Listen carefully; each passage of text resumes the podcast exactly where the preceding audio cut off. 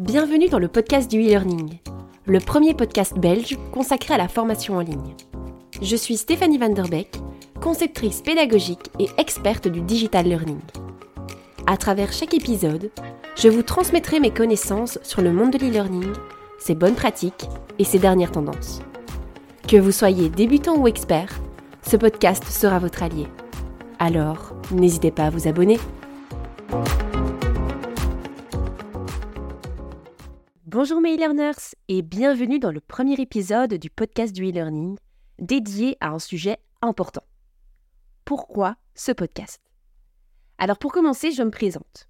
Je suis Stéphanie Van Der Beek, experte de la formation en ligne depuis bientôt 6 ans.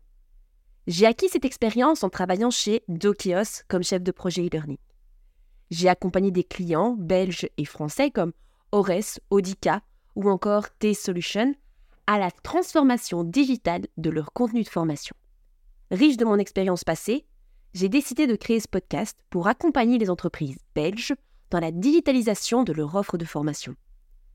À travers chaque épisode, je vous ferai découvrir les différentes méthodes d'apprentissage pour avoir un e-learning efficace, les bonnes pratiques du e-learning, que ce soit la réalisation d'un plan de formation, la création d'une charte graphique e-learning ou encore la réalisation d'un plan de communication, mais aussi les dernières tendances de la formation en ligne.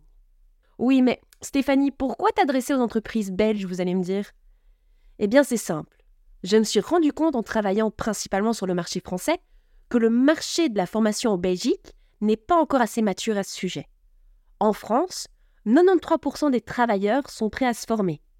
En Belgique, seulement 66% des travailleurs trouvent la formation utile.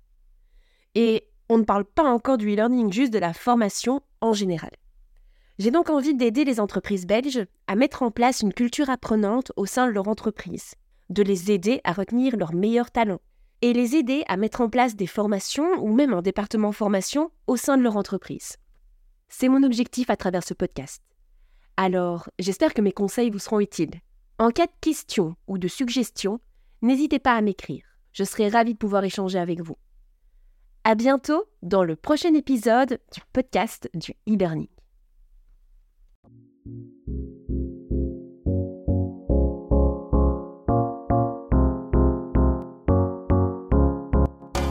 Si vous avez aimé cet épisode et que vous ne l'avez pas déjà fait, pensez à vous abonner à ce podcast sur votre plateforme de streaming préférée afin d'être notifié lors de la sortie des prochains épisodes. Je vous dis à très vite